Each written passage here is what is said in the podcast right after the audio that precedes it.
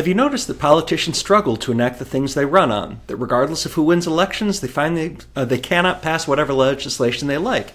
They are bound by what is popular, or at least their sense of it. They can only act within a narrow set of ideas, and that range is called the Overton Window. And on the Overton Window podcast, we look at issues around the country and talk to the people who change what is politically possible. Right now, it's easy to be dour about Illinois. The land of Lincoln has huge debt problems, lagging growth, corrupt governments at every level, and people are fleeing the state. Matt Paprocki is trying to change that. He's the president of the Illinois Policy Institute, a free market think tank in the state. Matt, welcome. James, thanks for having me. Excited to be here. Uh, what are the challenges facing Illinois? Oh my gosh, is it? Uh, it's a little early in the morning, I think, to start drinking. Um, but uh, you know, I mean, there's plenty of challenges, right? And I think you you outlined quite a few of them. Uh, we do. I mean, we we are a leader in corruption uh, throughout the country. I mean, we've had several of our last governors go to jail. Uh, we have had more uh, aldermen, local elected officials, uh, indicted of corruption than any other state in the country. Uh, and unfortunately, I think these uh, the the views of what has historically been the mafia here in the city of Chicago uh, is alive and well. They are just now called politicians. So uh, there's a lot there's a lot of uh, things that need to change here. But here's what I'm going to say. I, I don't want to start with talking about the negative.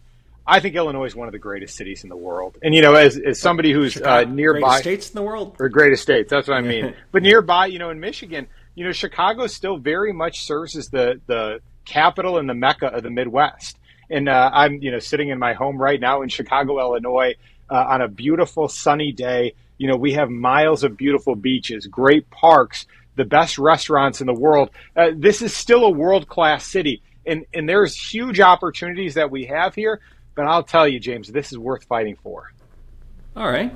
So, what are you fighting for? So there's there's a few things uh, on the horizon right now. The first and, and most concerning to me is uh, we have a real problem in our public school system, in our government-run schools in in Illinois, and specifically in the city of Chicago. Uh, a recent study showed that only 20% of kids can read at grade level.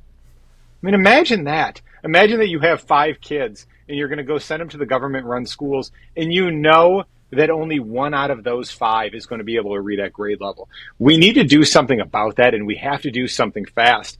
Uh, that is why we have been huge advocates for school choice and a voucher program um, and uh, tax credit scholarship we have in the state of Illinois. We are one of the few, I'm going to say, quote unquote, blue states that has an expansive uh, uh, school choice program, and we have it here. The problem is it's set to expire at the end of the year uh, and we need to fight for that. There is 9,600 kids uh, who are stuck in, in, in, in, in schools. Well, actually, they're actually in great schools now, but they'd have to go back to failing schools if this program ceases to exist. And so one of our big programs is uh, expanding that program, giving the 40,000 kids on a wait list an opportunity so that they can go to the school that they dream of, not the, the terrible ones that are in their neighborhood right now. Uh, so tell me about the school choice policies that you're fighting for. Well, so this is this specific one is a tax credit scholarship. It allows it allows individuals to take a 75% uh, state tax credit uh, against their income tax, and then the money goes to low income families who want to send their kids to these schools. I think the amazing thing about that this that is to say, like if they spend a dollar sending their kids to a school, uh, you get a tax credit worth 75% of that. Well, no, this would actually be this would be uh, uh, individual philanthropists who say, "Look, mm-hmm. let's go help out the poor and disadvantaged who are currently stuck in the school." So they will give money to this program, and then the administrators of this program will give money to families who are raising their hand. And I think we see very clearly there's 9,600 kids who are currently benefiting from this programming, moving from failed schools to thriving. Uh, and the stories are amazing. You know, there's this uh, Alicia Baker who is down in the South Side, um, and she was at a school, uh, and she was eight years old the first time she saw a classmate get shot. Eight, right? And she gets done with school, and this is again one of those terrible schools, you know, where none of the kids are graduating, none of them uh, are able to read and write. And she hears she hears two shots as she leaves school. She's with her best friend, and there's all this noise. Everybody's everybody's excited to be done for the day, and two bullets come down and people start yelling and, and everybody's scared and, and she runs back home. She runs the two blocks back to her home and she gets on her mom's lap and she's talking to her mom and she's crying, right? She just saw this horrific event happen, you know, at a place that you're supposed to be safe. And her mom said, next time you see somebody get shot at school, for your own safety, don't run home to me. Lay on the ground until the police get there. Wow. And when I heard this story, it, James, it broke my heart because I thought there should never be a next time, right? What we should be fighting for is all of these kids so that no mother, no father has to ever has to tell their kids the next time your kid a kid gets shot at your school. And, and that's really why this matters, right? Is so that kids kids like her and all of her classmates can go to school not only that they're safe, but that can unleash their potential right? Not only can should they be able to read and write at grade level, but they should be able to have dreams and do whatever they want. And she goes on, she ends up getting a scholarship to a school on the northwest side. She has a commute. It's an hour and a half each way, takes three trains and a bus. And she does it and she graduates and goes on to college uh, to become an anesthesiologist.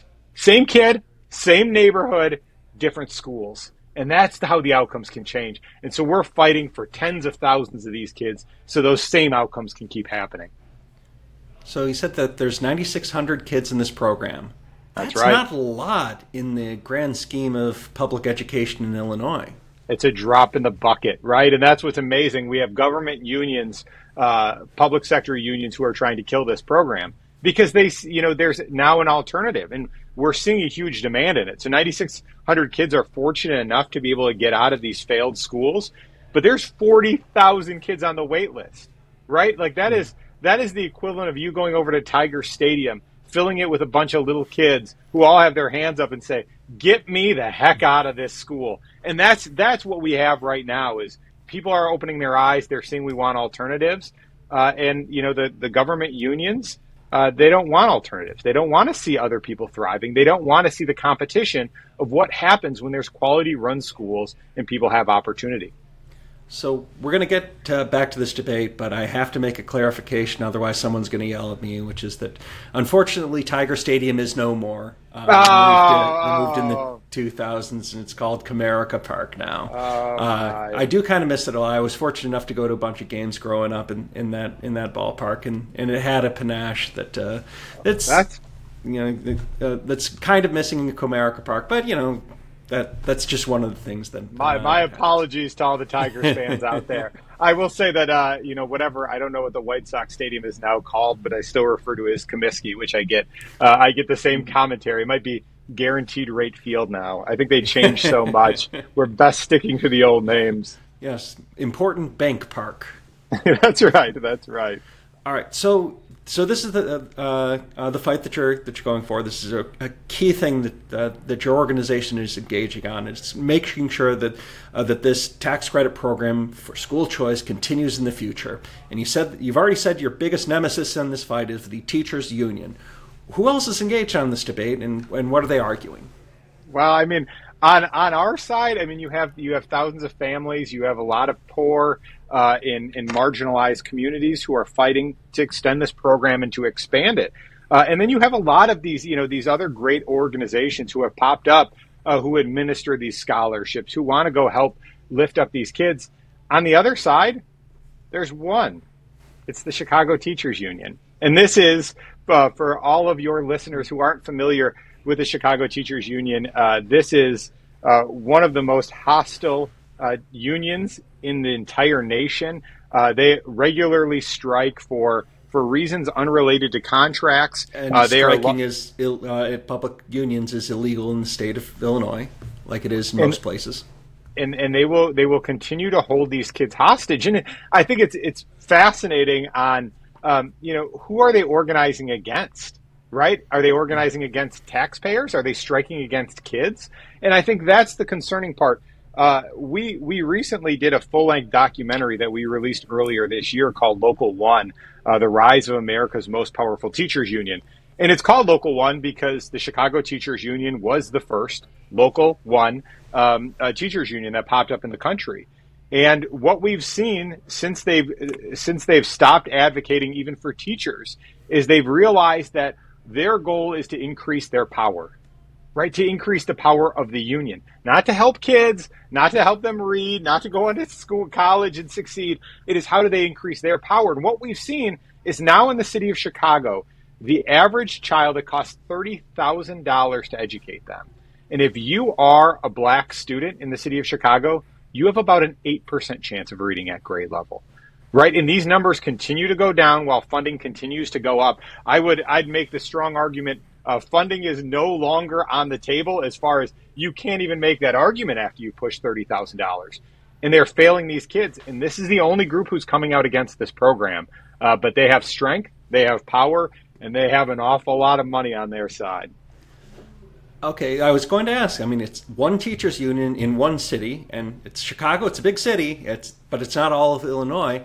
Why why do they have so much power in in, in Springfield, the capital? Goes because they give money to all of these local officials. So there are you know 118 members inside of the Illinois House. Uh, they are currently funding over half of them.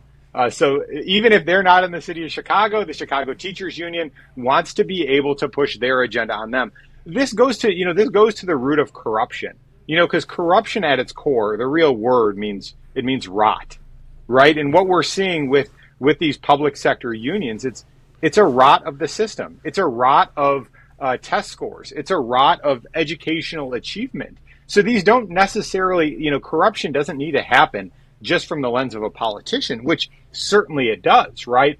Uh, but I think that there is a huge, huge uh, amount of corruption that is currently happening with public sector unions across the country, and, and nobody's been a better leader on that than the, than the Mackinac Center. I think you guys have been great leaders on that front and, and educating people. But I'd encourage everybody if you if you have not heard of it, uh, look at Local One. It shows you what radicalization of unions can do. And uh, this is not just in Illinois, but unfortunately, this is in all of our states throughout the country. Yeah, uh, that's um, just going to chew on that for uh, for a little while, which is um, the argument that I think the unions will make. It's like this is the or sorry, this is the choice that policymakers are kind of faced with, which is um, uh, they can do what the union says, and what the union tends to want is give us more money and maybe something better will happen is if you can finally give us that appropriate amount that's finally going to allow us to do what we want to do and then somehow education is going to be better. And the other option is well try and find something outside of these uh, these conventional public school districts that tend to be captured for the benefit of the teachers union or whatever politically powerful group is is, is kind of man- uh, managing this.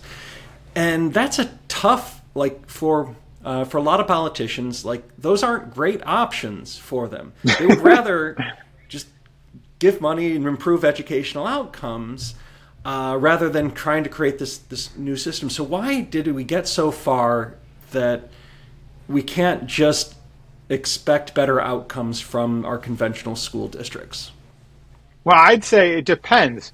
It depends on what you're talking about there because I, I, I, don't necessarily think we need to create new systems. I think largely the systems exist.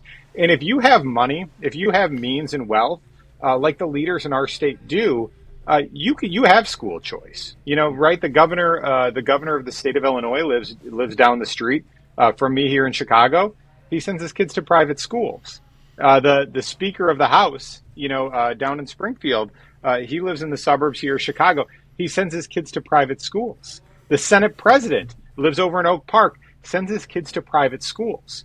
And if you have money, that's an option for you. But if you're poor, you know, even if the even if the private school, the other options are only costing a few thousand dollars, you may not be able to afford it. And so your only option becomes going to the government run schools that live inside of your that exist inside of your district.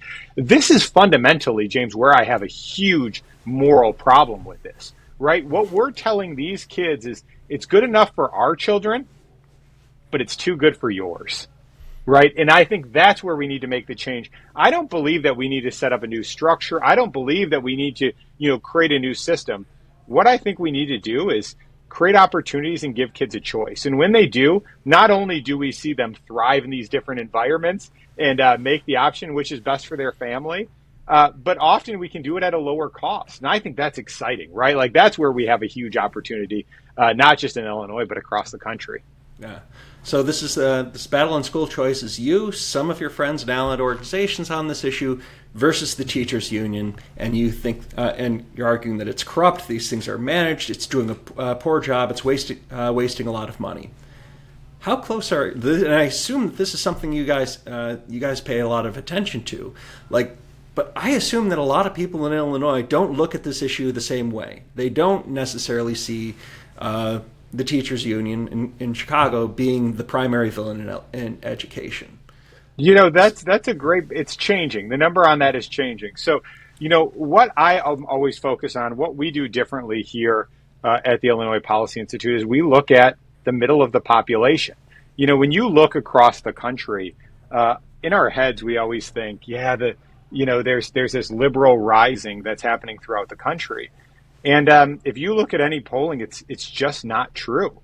Um, uh, overall, people self-identify uh, the, the most group is moderates. About 37% of the population identifies as moderates.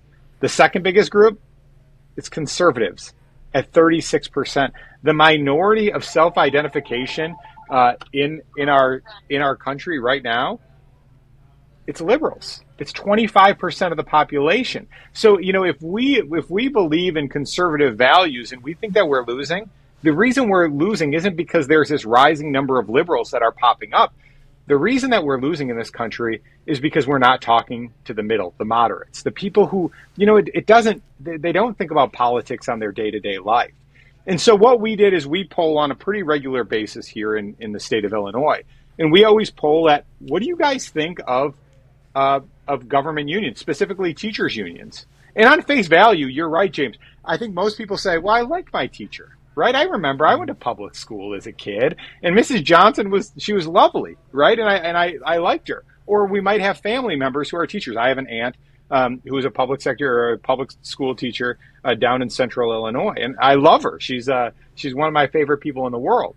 And so what we see is that when we initially polled these people, uh, Chicago or teachers unions polled at about plus plus 17 percent. What that means is 17 percent of the population has a more favorable opinion of unions than unfavorable. And then we showed them our documentary. So we hit this towards this moderate group of the population and said, look, this is just a middle of the road piece telling you here's the effect that teachers' unions have on education. And the result is that a million people watched this documentary. But more significantly, teachers' unions favorables went from plus 17% to plus, to plus 2%. And then we showed it to more people. And currently, right now in the city of Chicago, if you poll the number, uh, teachers union poll at plus zero. And so there is room to grow. And all this is, is just explaining them the facts of here's what the unions have done, here's how they've risen in power, uh, here's how they've taken more of our money as taxpayers, and here's how they've hurt they've hurt students and outcomes. All right. So I actually want to point out a couple of things uh, that that you've mentioned in, in your discussion, which is like I can ask you like what you guys are doing about this issue, but I, I think you've already demonstrated a lot of things. So I, I want to point uh, point these out because I think they're subtle things, and and uh, and listeners ought to pay pay attention to this, which is what think tanks tend to do on an issue is research and write about it. And some that's of right. us do some lobbying, some legislative affairs. There's a lot of things that think tanks can do. Like that's an important thing to do is to like to know uh, a better policy and, and to recommend reforms to it. But here are some of the things that, that you have done just in this conversation. I assume that uh, you and your organization are doing a lot of. One is t- finding stories that tug at people's heartstrings you told at least one of them, you've uh, overviewed a, a, couple of those, of finding people who are really harmed by these policies. These policies that, that don't necessarily uh, scream out as, uh, as something that's going to tug on your heartstrings of a tax credit for school for school choice. It, it's not exactly something that we get wispy eyed over. Yeah. All right. So I do, I do. I mean, but and I think James, you're spot on, and I think that's the point. Is is you know, oftentimes and I, am saying this is you know very much a free market conservative who who fully believes the free market has lifted more people out of poverty and has completely changed the world. Uh, but really, our our views on things it's it's the moral high ground, and I think we have a responsibility. and We haven't taken it very often in the past, but what we have to show is is here's how it helps the poor and disadvantaged. Here's how it helps the mm-hmm. marginalized. They're the ones that we're fighting for. And I think oftentimes, you know, when we get caught in policy, because look, you and I, I, I you, you and I could probably talk public policy and really nerd out on the, the differences uh, between states, and we could talk about those things. But the average person doesn't think about that. And I think what we need to start doing a better job at it, we, we really work hard at this at Illinois Policy Institute, is let's find these people and let's fight mm-hmm. for them, right? It's and I think that's that's often our mantra is, you know, we fight for people, not against things. And I think mm-hmm. that's you you very uh, you you caught that and I uh, I appreciate it. Yeah. So that's that's a really important thing. I think uh, it, it's an uh, like that is um, and I think you're doing sorry, you're doing this one because, or you're trying to look for people who are harmed by these uh, by these policies, because you've looked at your strategy, and your strategy is not just talk to people in your capital, and eventually they're going to do these things. You or uh, do what you want of, uh, of keep this tax uh, this this this voucher pro, or this uh, tax credit program alive. You're doing this because you're saying there's a villain here, and this villain's trying to get uh, get what they want, and we actually need to convince people that they're the villain. Amen. And so you found uh, you found something that I don't think any other think tank in the country does, which is found a documentary or made a documentary. Yeah. Uh, so how did you get to that point that that uh, that you thought I got to find a way to tell this story um, uh, and and make a movie out of it? That's right. So what we see is, you know, the easiest thing to do when when we try to persuade people is to talk to people who agree with us right? It's easy to yeah. go into a group where everybody says, yes, you know, right? James, I'm sure you and I probably agree on most things, right? Uh, and that's what feels comfortable, right? And so we surround ourselves with friends and, you know, colleagues who all agree the same thing. But the truth is, is that's not how you create converts, right? You don't do it by doing, you know, preaching to people who already agree with you, right? When, when, uh, when Jesus came, uh, came back, he, he was up in the attic and he says, get out here and scatter right? Go talk to people not yeah. not that agree with you. Get out here and start evangelizing to people who don't agree with you. And uh, we very much take that message to heart, and that's what we do. So what what our first thing we do is we poll on issues. So we see where is the general population and how do they feel about that, right? Because initially something like a tax credit scholarship or you know, quite frankly, a, a reduction in income taxes or how you feel about unions oftentimes the public, it's just not something they engage in with their regular life. But where we see opportunities, it's not necessarily in the people who agree. It's not necessarily people who disagree. I often say uh, there's nothing harder than to persuade somebody who already has their mind made up. Uh, I uh, I park my car. We live in the city of Chicago, so we have no driveways. Right, I have a small parking spot out back that I park our uh, minivan in, and I can't convince my wife who I love more than anybody, who we agree on anything, she will not drive my car, our car, unless I back into our parking spot. If I pull in forward, she ain't driving the car, right? If I can't convince my wife to drive the car if I don't back it in, I don't like my chances of convincing somebody uh, that we need a tax cut who completely completely disagrees with us. But where we have an opportunity across the country here is the people who don't have an opinion. I've never thought about it, right? I've never thought about how a scholarship could help somebody. I've never thought about school choice because maybe the public school in my area is good. Or maybe my kids go to private school and I've never thought about what would it be like to be poor and not have that option. And so we initially started polling on school choice and we found that the majority of people didn't have an opinion. That's where there's opportunity, right? Target those people. We did the same thing years ago. We ran a documentary about Speaker Mike Madigan. He's the most powerful politician in state history. He was the Speaker of the House in the state of Illinois for 40 years. And when we polled James. Currently facing corruption charges? That's right. That's right. Uh, there's a funny story about that where uh, years ago, after we created a documentary, because most people didn't have an opinion on him, they just didn't know, didn't care.